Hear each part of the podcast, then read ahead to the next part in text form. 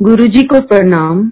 सारी संगत को नमस्कार फ्रॉम सबीना गुजर गुरु जी हमें 95 में मिले और उस समय किसी ने हमें बताया कि कोई बाबा आया है, वो क्योर करता क्योंकि मेरा बेटा उस टाइम सात साल का था और उसके गले में पास होने की वजह से वो हर महीने बुखार में तड़पता था, क्योंकि एक दवाई को छोड़ के बाकी उस पर लगती नहीं थी।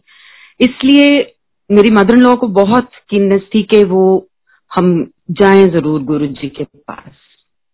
मेरी अपनी टांगों में इस कदर दर्द रहती थी कि मैं बहुत और मन में यही था कि मैं सुन रही हूँ, वो इतने हार्ट और कैंसर सब ठीक कर रहे हैं तो अपना भी कल्याण कराने की इच्छा होती जब हम गुरु जी के पास गए तो उस समय गुरु जी का कोई मंदिर नहीं था।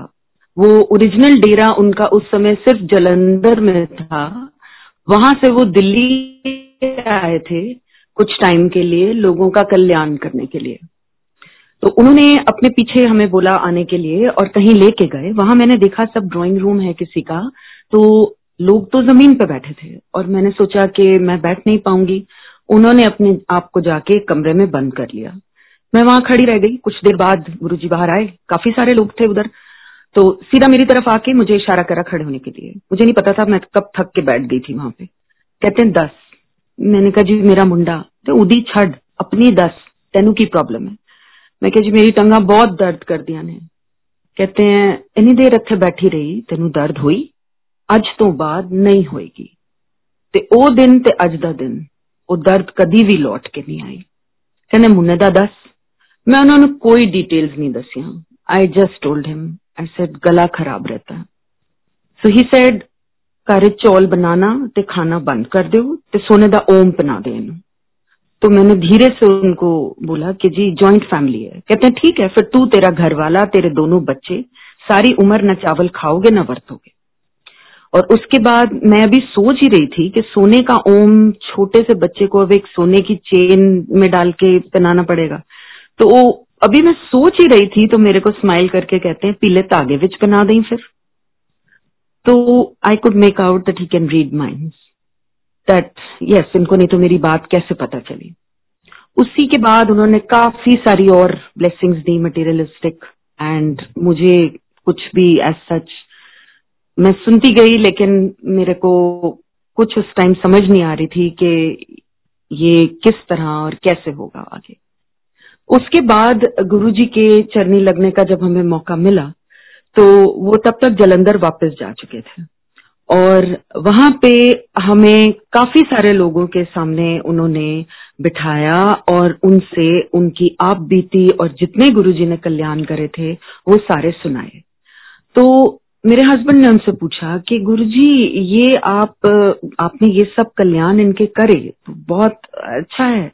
लेकिन आप ये हमें क्यों सुनवा रहे हैं तो आगे से स्माइल करके गुरुजी ने बोला कि मेरे ब्लेसिंग्स देन दे बड़े तरीके ने ਤੇ ਕਿੰਨੇ ਕਲਿਆਣ ਤੇ ਮੈਂ ਗੁਪਤ ਕਰ ਜਾਣਾ ਵਾ ਲੋਕਾਂ ਨੂੰ ਪਤਾ ਵੀ ਨਹੀਂ ਚੱਲਦਾ ਤੇ ਬੜੇ ਤਰੀਕਾਂ ਵਿੱਚੋਂ ਇੱਕ ਤਰੀਕਾ ਇਹ ਹੈਗਾ ਹੈ ਜੋ ਬੋਲਦਾ ਹੈ ਉਹਦਾ ਵੀ ਭਲਾ ਜੋ ਸੁਣਦਾ ਹੈ ਉਹਨਾਂ ਉਹਦਾ ਵੀ ਭਲਾ ਤੇ ਦੋਨੋਂ ਤਰਫ ਮੇਰੀ ਬਲੇਸਿੰਗਸ ਚੱਲ ਰਹੀਆਂ ਹੁੰਦੀਆਂ ਨੇ ਉਹ ਪਤਾ ਕਰਨ ਤੁਹਾਡਾ ਕੰਮ नहीं ਤੁਸੀਂ अपनी ब्लेसिंग्स लो तो उसके बाद जब गुरुजी ने हमारे इतने कल्याण करे तो फिर वो हमको भी बोलते थे कि दस। मेरे फादर को बताया गया कि लिम्फोमा है, cancer of the lymph gland और तीन महीने से ज़्यादा नहीं दिया। ये 95-96 की बात है। गुरुजी के पास हम गए, हमें पता चला कि वो कहीं आए हुए हैं। हम अंदर गए, वो सेटी पे बैठे थे, बहुत ज़्यादा औखे थे आलती पालती कभी इधर, कभी उधर, कभी इधर। तो हमसे भी और जो पहले पुराने भक्त आए हुए थे, उन्होंने बोला कि जब गुरुजी किसी का कल्याण करते हैं तो क्योंकि वो इंसान की जूनी में है तो वो मर्ज अपने ऊपर ले लेते हैं पहले, ताकि आपको भोगना ना पड़े, कष्ट ना हो। लेकिन गुरुजी को कष्ट होता है, और फिर वो रिन्यू होते हैं। फिर मतलब उनमें इतनी शक्ति है कि वो फिर he is again ready to take more मैं और मेरे हस्बैंड कुछ बोल नहीं पाए उनको उस दिन। कुछ भी नहीं बोल पाए और हम चुपचाप वहाँ से चले गए। गुरुजी ने कुछ टाइम बाद फ़ोन करके हमें बुलाया और बोला कि मैं किसी के घर जा रहा हूँ ब्लेस करने के लिए और तुम दोनों को मेरे साथ चलना। है हम गए और वहाँ पे मैं बिल्कुल पीछे जाके बैठ गई। उन्होंने मेरे को बुलाया, साथ बिठाया और उसके बाद मेरे से बात भी नहीं करी। मैं यही सोच रही थी कि यहाँ एक, हँसी का माहौल है, मेरे फादर हॉस्पिटल में है तो हमें क्यों यहाँ बुलाया गया है? एकदम मेरी तरफ़ देख के कहते हैं, तेरे प्यो दा कैंसर ठीक कर देता है मैं. मैंने तो वो शब्द बोले भी नहीं थे। लेकिन अस्पताल में रिपोर्टें चेंज होने लग गई और डॉक्टरों को भी समझ नहीं आ रही थी कि क्या हो रहा है। पहले थर्ड डिग्री आ रहा था और अब क्या हो रहा है? तो गुरुजी स्माइल करके बोलते थे डॉक्टर हैरान हो गए। डॉक्टर कंफ्यूज कर दिता। ये उनकी लाइंस थी। और उसके बाद मेरे फादर को जब दूसरे हॉस्पिटल में शिफ्ट किया गया तो वहाँ उनकी मेमोरी फेल हो गई। गुरुजी ने बताया, काले चने प्रवाह कर दो। दो दिन बीत गए, कुछ नहीं हुआ। फिर पता चला हमें कि जो चने थे, वो प्लास्टिक के पैकेट में थे और क्योंकि गांठ लगी रह गई थी, वो पहले ही नीचे गिर गए थे पानी में तो वो बहाव नहीं हुआ था। गुरुजी ने बोला, चने प्रवाह नहीं हुए, दोबारा करो। जब दोबारा करा तो इंस्टेंटली मेरे फादर रिवाइव हो गए। और इस महीने ही मेरे फादर 82 इयर्स उन्होंने कंप्लीट करे हैं। उनकी बॉडी में कहीं भी कैंसर जब नज़र नहीं आता तो इतने सालों से वो कोई ना दवाई, ना कुछ, और मेमोरी उनकी बहुत ज़्यादा शार्प है। मेरी मदर हमेशा ये सोचती थी शुरू में कि शायद डॉक्टरों से ही कोई गलती हो गई हो। तो को होगा कि भाई ठीक हो गए और उसी समय गुरुजी ने ऐसे बताया तो उस समय गुरुजी के पास हम लोग बैठे थे तो गुरुजी ने बोला, कोई को नहीं होता। मेरी पूरी शक्ति लगती है। और अपने माँ को तू कह दे, उसको घर बैठे ही ब्लेसिंग्स हैं। उसको मेरे पास आने की भी ज़रूरत नहीं है। फिर उन्होंने एक बात बोली, कहते हैं, फैमिली का अगर एक मेंबर भी मेरे पास आ जाए तो पूरी फैमिली का कल्याण हो जाता है। और तू अपनी माँ की फ़िक्र मत कर, उसको मैं एक दिन में ही दिखा दूँगा कि मैं क्या हूँ। बहुत साल बीते मम्मी को बहुत हाई डायबिटीज़ रहता था और ब्लड प्रेशर भी बहुत हाई था, लेकिन गुरुजी ने उनको फूलों की तरह रखा और वो बहुत साल बिल्कुल ठीक ठाक ठीक ठाक रही। उसके बाद एक दिन गुरुजी ने बोला, तेरी माँ मैं बचा देता है। जिसपे मेरी माँ ने जवाब दिया, मैनू की होया? मैं तो बिल्कुल ठीक ठाक हाँ। क्यों कह रहे हैं इस तरह गुरु जी तो मैंने कहा, जी, आपको सिर्फ़ उन्होंने यही बोला है कि आओ तो आप वहाँ जाके जहाँ सभा लगी है गुरु जी की, वहाँ आपको चाय प्रसाद और लंगर प्रसाद छकना है और आपको बोलने की कुछ इजाज़त नहीं है। गुरु जी गुरु जी ने बोल दिया कि जो जहाँ बैठा है, मेरे से टेलीपैथी से बात करे, मैं सुनता हूँ। गई, अपना लंगर छका, चाय प्रसाद ली, वापस आई। अगली सुबह उन्होंने अपना कहीं रिपोर्टें दी होंगी। कुछ टाइम बाद मुझे फ़ोन आया कि मैं एक रिपोर्ट मेरी आई है suspected tuberculosis of the small intestine और रेक्टम कोलोन कैंसर तो उसके बाद फिर गुरुजी के गई और उनसे ब्लेसिंग्स ली और अगले दिन अस्पताल में उनकी एक एक पाइप बिल्कुल क्लियर थी। कुछ भी नहीं था, ना ऊपर की पाइप में, ना नीचे की पाइप में, कुछ भी नहीं था और डॉक्टर बहुत हैरान था। तो उसने सिर्फ़ ये बोला, जी, आप डायबिटिक हो तो आप बस दवाइयाँ खाओ और आप ठीक रहोगे। जब गुरुजी को थैंक यू बोलने गई, उन्होंने मत्था टेका तो गुरुजी धीरे से उनको कहते हैं, जा, अपनी डायबिटीज़ चेक करा ले। और जब उन्होंने चेक कराई तो बिल्कुल नॉर्मल लिमिट में आई। थोड़े दिनों बाद उनकी थोड़ी बड़ी 140 तक आ गई। तो मुझे उन्होंने कहा कि जाके तू बोल कि मेरी ना बढ़ रही है। मैंने बोला, जी, वहाँ मनाई है बोलने की। और गुरुजी ने बिल्कुल मनाई करी है, किसी की भी प्रॉक्सी नहीं लग सकती वहाँ पे। उन्होंने कहा है कि मेरे साथ डायरेक्ट कनेक्शन बनाओ। तो आप घर बैठे भी अरदास करोगे तो वो सुनते हैं। और आप अपनी बात खुद कहो। मुझे मत कहो कहने के लिए, मैं बिल्कुल नहीं कहूँगी। जैसे ही मैं वहाँ मंदिर में एंटर हुई तो गुरुजी ने मुझे बुलाया और मुझे बोला, जो औरत तेरी माँ की तरह मोटी होती है चालीस साल से ऊपर उसकी उम्र होती है। अगर उसका एक चालीस काउंट आ भी गया तो क्या? उसके लिए नॉर्मली है। उसको कह दे, मैंने ठीक कर दिया उसको और उसको कुछ नहीं होता। तो उनके सामने कुछ भी कहने की भी ज़रूरत नहीं थी और ये मैंने साक्षात उन्हीं से सुना। मेरे मन में एक बात चल रही थी, जो कि मेरी एक परेशानी थी। मैंने देखा वहाँ मना करना मतलब एक गुरुजी जब सभा में होते थे तो बात नहीं आप कर सकते थे, ना ही आप कुछ अपना बोल सकते थे, जब तक गुरुजी आपको ना बुलाएँ। तो मेरे मन में था कि ये इतने सारे लोग आगे आगे जाके और ये बात कर रहे हैं और गुरुजी इतना हंस के उनको जवाब भी दे रहे हैं तो मैं धीरे से आगे बढ़ी कि मैं भी अपनी बात कहूँ। मैंने सिर्फ़ एक आधा कदम ही लिया होगा और उन्होंने हाथ से स्टॉप का इशारा करा और वही मुझे रोक दिया और मेरी तरफ़ देखा और मुझे बोला एथे कैन दिवे लोड नहीं। और वो इतना काफ़ी था उनका कहना, मेरे जो भी परेशानी थी, वो बिल्कुल हट गई और गायब हो गई। तो गुरु जी अंतर्यामी है, हमारे दिमाग में क्या चलता है, उनको सब पता है, वो हर समय हमारे साथ है। गुरु हमारे पास उतना पास है जितना हम उसको पास समझते हैं। गुरु के लिए सारे बराबर हैं। कौन तीस साल पहले आया और कौन तीस दिन पहले आया, उनके लिए सब बराबर है।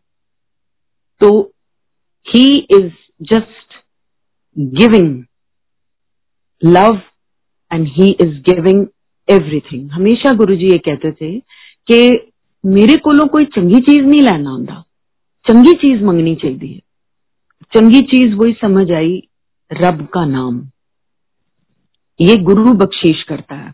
जब भी उसको करनी होती है, और ये, क्योंकि वो बार बार बोलते थे तो इसका मतलब यही ट्रांसमिट मुझे हुआ कि ये चीज़ हम सबको मांगनी चाहिए, क्योंकि ये चीज़ असल है। गुरु जी को बहुत लोग मिलने भी आते थे तो वो बाहर से कई बारी मना कर देते थे कि बोल दो गुरु जी नहीं है। और हमें ये बोलते थे कि देखना, संगत बढ़ेगी इतनी बढ़ जाएगी कि यहाँ लाइनें लग जाएँगी। और हम लोग गुरु जी से फिर मज़ाक में पूछ भी लेते थे कि गुरु जी ये जो आए हैं, इनको तो आपने मना कर दिया। आप कहते हो संगत बढ़ेगी सिवाय संगत करना मतलब ये जो सत्संग करना है गुरु जी संगत करना कहते थे इसको, कि सिवाय संगत करने के आप अलाउ भी नहीं करते हो कि कहीं अखबारों में या कहीं आपका इस तरीके से कोई प्रचार हो। तो कैसे बढ़ेगी तो स्माइल करके बोलते थे, देखना, एक दिन इतनी बच जाएगी। फिर धीरे से उन्होंने बोला, कहते हैं, जो असल गुरु होता है ना, वो हमेशा अपने आप को लुका के रखता है। जो असल होगा, वो कभी भी भाषण नहीं देगा और कभी भी प्रचार नहीं करेगा अपना। वो अपने आप को बचा के और लुका के रखेगा। ये गुरु जी ने बताया था। मुझे एक दिन बोला गया, जे मैं तेन दसांगा तेन की है, तेरे पैर तले ज़मीन खिसक जाएगी। मैं क्या महाराज मेनू दसना ना? क्योंकि अगर मेरा गुरु ये बात मुझे कह रहा है तो मेरी बर्दाश्त से तो वो बाहर ही होगी चीज़। तो कहते मैं पाँच साल बाद तेन दसांगा। मैं क्या महाराज, मैनू पाँच साल बाद भी तुम नहीं दसना? जो भी है, मैनू पता है तुम सब कुछ क्योर कर सकते हो। तुम मैनू क्योर कर दे। तो उन्होंने मुझे पाँच साल बिना दर्शन के रखा। ये उस जमाने की बात है, जब गुरुजी के कोई बड़े स्वरूप नहीं मिलते थे। गुरुजी अपने हाथ से ही प्रसाद अपनी स्वरूप का देते थे। और उस जमाने में इतना गुरुजी के बारे में लोगों को नहीं पता था। बहुत कम संगत होती थी। मुझे ये कहा गया कि पाँच साल ना तो मुझे मिलेगी, ना दर्शन तेरे को मिलेंगे, और जब मैं तुझे कहूँगा, तू वापस आएगी। वो तेरे पाँच साल कंप्लीट होने के बाद जब मैं तुझे कहूँगा ये संगत करने के लिए मेरी इजाज़त से तू ये कहेगी। सिर्फ़ मेरे हस्बैंड को पता था ये बात। पाँच साल पूरे हो गए और मैंने मन में गुरु जी से एक अरदास करी। गुरु जी बहुत मन करता है। कुछ भी करके आप मुझे अपना एक फ़ोटो कहीं से भी आप दिलवाइए। मैं किसी से मांगूँगी नहीं। मेरे हस्बैंड एक ही मैगजीन लेते थे उस टाइम और उस मैगजीन में गुरुजी की एक फ़ोटो आई, जबकि ना उससे पहले और ना उसके बाद कभी किसी मैगजीन में आई। क्योंकि उन्हीं के हुक्म से ये मनाई थी। बाद में मुझे गुरुजी ने बताया कि तू मंगी सी मैं दिता सो so, ये भी मतलब इसमें कोई भूलेका नहीं था मेरा कि ये मैंने मांगी थी और ये इस तरीके से वो आई मेरे पास। मैंने वो पन्ना निकाल के और अपने बेड साइड ड्रॉर में रख लिया और हुक्म की वेट कर रही थी कि कब मुझे वापस का बुलावा आता है। एक दिन मेरा सांस उखड़ गया। और इस तरीके से उखड़ा कि मैं बिल्कुल ब्रीद इन ब्रीद आउट बिल्कुल आराम से नहीं कर पा रही थी। मैंने सिर्फ़ वो पन्ना निकाला बड़ी मुश्किल से और सिर्फ़ गुरुजी की फ़ोटो को बोला, गुरुजी, मैनू सा नहीं आ रहा। अजीब सी एक सेंसेशन मेरी गर्दन के पीछे हुई और मुझे लगा कि जैसे एकदम से सांस आया। फिर भी मैं एक अस्पताल ले जाई गई और वहाँ पे मैंने देखा कि मेरे नाक के ऊपर मास्क है ऑक्सीजन का, और नर्स है एक तो मैंने उसको इशारे से पूछा कि ये कहा हूँ मैं? उन्होंने बोला आईसीसीयू मन में मेरे ख्याल आया, क्योंकि जब मेरे को डिस्कम्फर्ट था, मैंने डिजिटली अपना, बस सिर्फ़ हस्बैंड को फ़ोन करके इतना बोला कांट ब्रीद और माँ बाप को भी सिर्फ़ इतना ही बोल पाई दैट्स इट मेरा बच्चा भागा मेरा बेटा ऑक्सीजन सिलेंडर लेने के लिए, मेरी बेटी नेबर्स के भागी घर में जो भी थे वो हेल्प करने की कोशिश कर रहे थे। लेकिन उस समय सिवाय गुरुजी के वो सांस मुझे और कोई नहीं दिला सकता था। मन में मैंने ये सोचा कि जब मेरा अंत आया, ना मेरा घरवाला कमाया ना मेरे मापियो, ना मेरे बच्चे, ना कोई और, सिर्फ़ मेरा गुरु कमाया। गुरु जी की जब आज्ञा हुई और मैं उनके सामने खड़ी थी और वो प्रसाद बांट रहे थे तो लाइन में जब मेरा नंबर आया तो मुझे देख के कहते हैं, क्यों फिर? ना घर वाला काम आया, ना माप्यो, ना बच्चे, ना कोई और, तेरा गुरु काम आया, ले तेरी सेकेंड लाइफ ऐश कर। कुछ दिन बीते, एक डॉक्टर साहब आए और वो डॉक्टर साहब को गुरुजी ने बताया, मर चली सी, मैं बचाया एनू। फिर मेरे को स्माइल करके कहते हैं डॉक्टर हैरान रह गए। डॉक्टर नु कंफ्यूज कर दिता। सो गुरु जी हैज़ द पावर आज भी गुरु जी विराजमान हैं। मेरे फादर इन लॉ ने उनको पूछा था कि हमारे जो फैमिली के गुरु महाराज, बाबालाल जी महाराज, जिनकी गद्दी चलती है तो आपके बाद कौन? तो गुरुजी ने स्माइल करके उनको बोला, पहले भी मैं, हुन भी मैं, बाद भी मैं इतने कोई गद्दी नहीं चलती। तो आज भी हम वही देखते हैं कि गुरुजी अपनी सीट पे हैं और गुरुजी की रूहानियत हर तरफ़ है। संगत ऐसे बढ़ रही है, बिल्कुल जैसे उन्होंने कहा था। तो इसमें कोई अचंभे वाली बात नहीं है क्योंकि गुरु जी इज़ परमात्मा। मेरे लिए वो परमात्मा है और उन्होंने अपना रूप तभी दिखा दिया था कि वो परमात्मा है। सिर्फ़ परमात्मा ही है जो ऐसे इतने लोगों का कल्याण इकट्ठे कर सकते हैं। क्योंकि गुरु जी ने खुद बताया था कि एक सदगुरु होंदा है, जिदे शक्ति होंगी है लोगों का मर्ज अपने उत्ते लैन का उन्होंने ये बताया था, महापुरुष जो होते हैं, उनके अलग अलग लेवल्स होते हैं, और परमात्मा से उनको जो परमिशन होती है, वो अपना काम करते हैं, लोगों का मार्गदर्शन करते हैं, लोगों की भलाई करते हैं।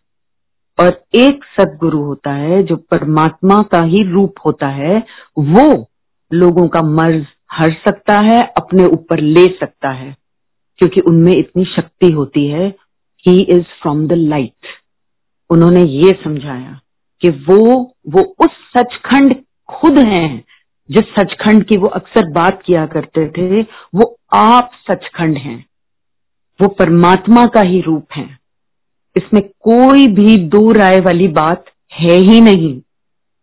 इतनी नई संगत आती है, नई संगत को कैसे वो दर्शन देते हैं, कैसे उनका कल्याण करते हैं, ये तो सब देख ही रहे हैं, सारे देख रहे हैं।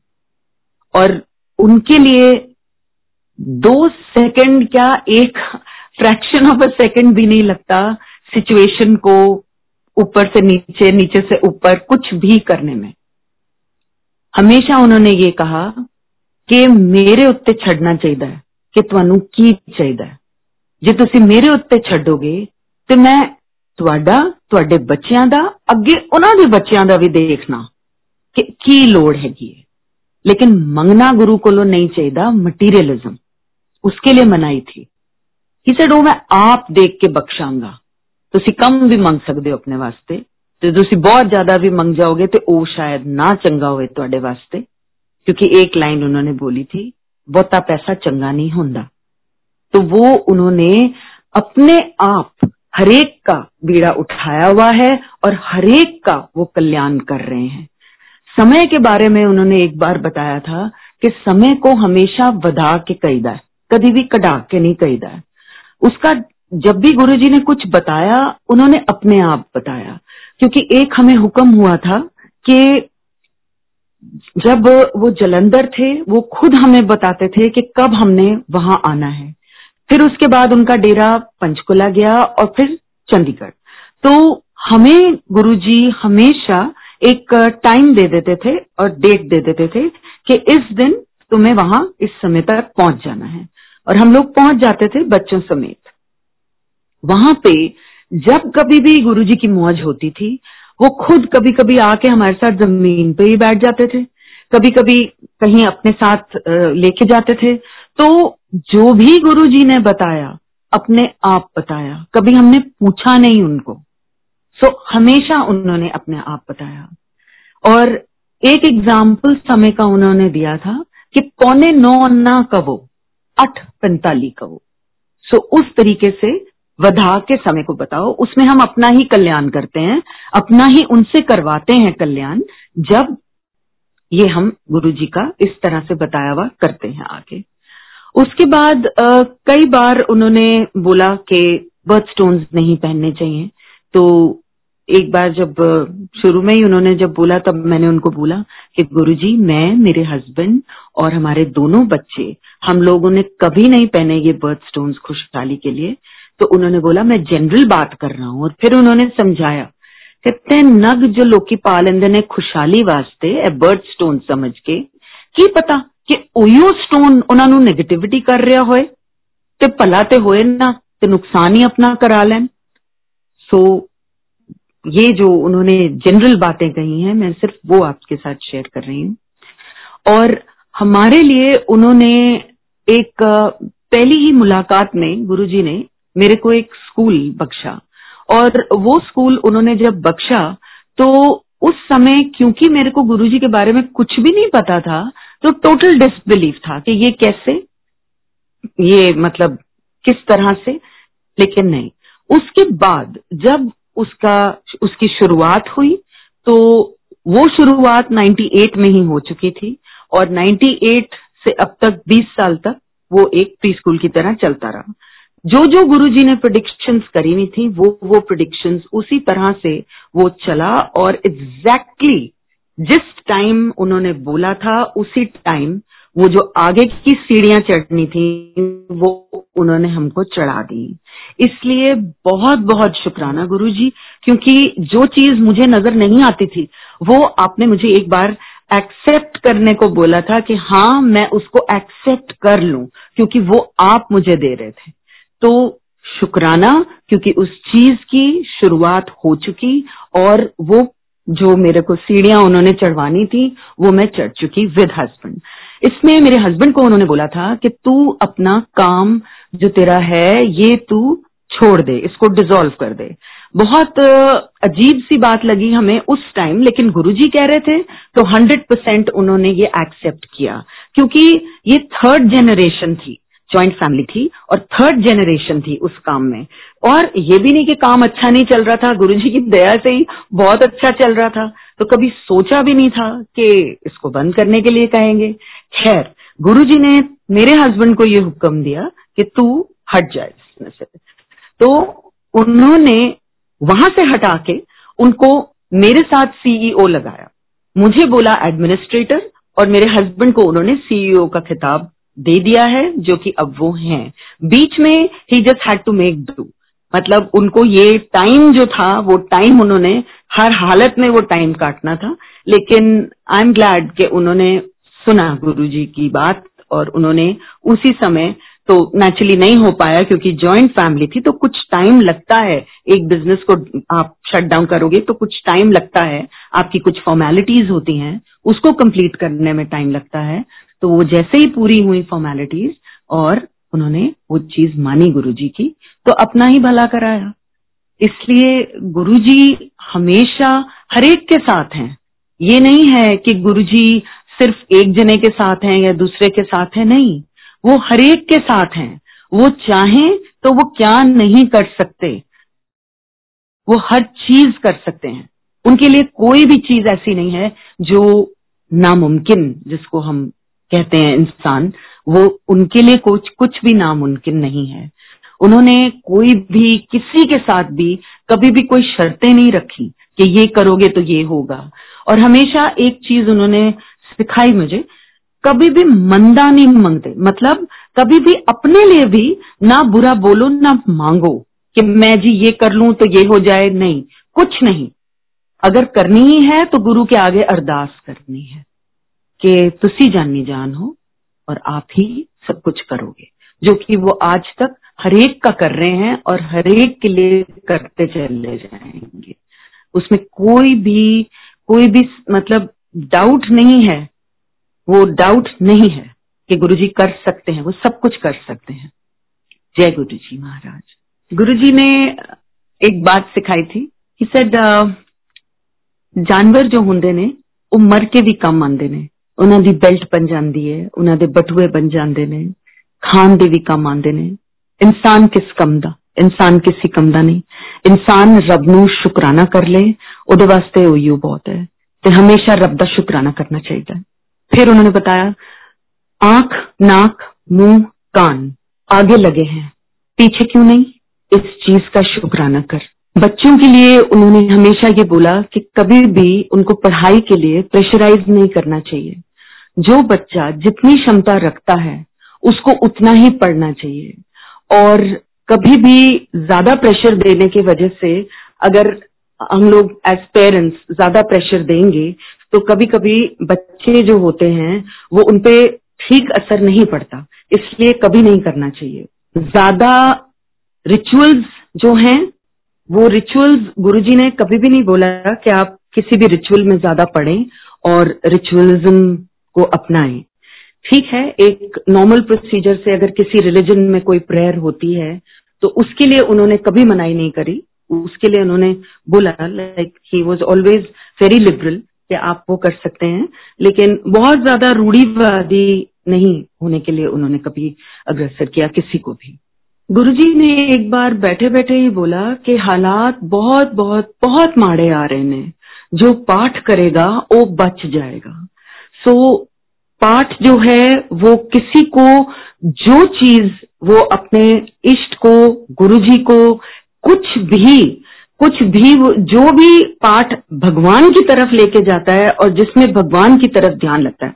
Basically everybody in times of today should according to Guru ji do their part and बहुत सिंपल चीज़ें कई बारी uh, बोली उन्होंने कि लेकिन उन, उनका वज़न बहुत ज़्यादा था जो वो सिंपल चीज़ें थी। गुप्त पाठ गुप्त दान। गुप्त पाठ का मतलब ये नहीं है कि अगर कहीं पाठ किसी को बताना है तो क्या पाठ करना चाहिए वो बताने की कोई मनाही नहीं है। लेकिन हम कब करते हैं?